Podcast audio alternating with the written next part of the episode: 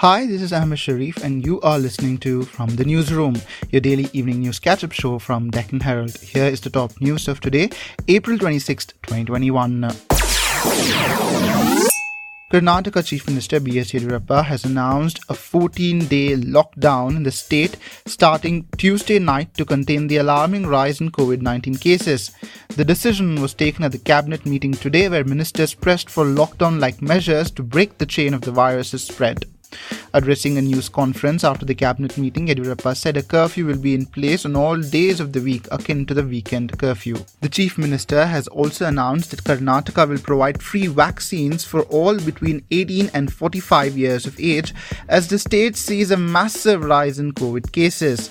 The vaccines will be free at government hospitals when the third phase of the vaccination campaign kicks off on May 1st. As the state heads toward a lockdown, here's what's allowed and what's not. What will be open during the two week lockdown? The chief minister said that the groceries and other essential shops can stay open every day from 6 am to 10 am in the morning. Hospitals also will be open. Liquor shops can stay open but only for takeaways. Now, who can step out? Essential workers, healthcare workers, and food delivery workers can carry out their work during the lockdown. Uh, those involved in agriculture, manufacturing sector, and construction sector, and garment workers can step out as well. Will the buses and public transport ply? No. Yediyurappa, while announcing the lockdown, said that when people aren't allowed to step out, why will buses ply? Can you order food on these food delivery apps?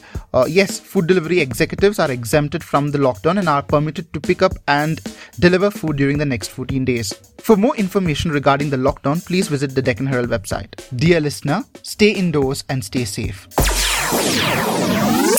In other news, an all party meeting called by the Tamil Nadu government today passed a resolution to operate oxygen plants at now closed Sterlite Copper Factory in Thoothukudi for four months under the supervision of a committee headed by the district collector.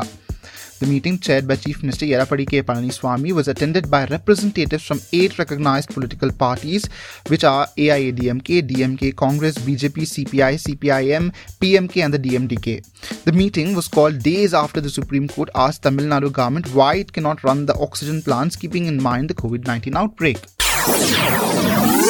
That's it today from the newsroom. If you like this show, please share this podcast with your friends, family, and on social media. Do rate and review us on Apple Podcasts. Yes, we are on Apple Podcasts, Google Podcasts, Spotify, and wherever you listen to podcasts. For latest news and top stories of the day, log on to www.deccanherald.com or visit the all-new Deccan Herald app.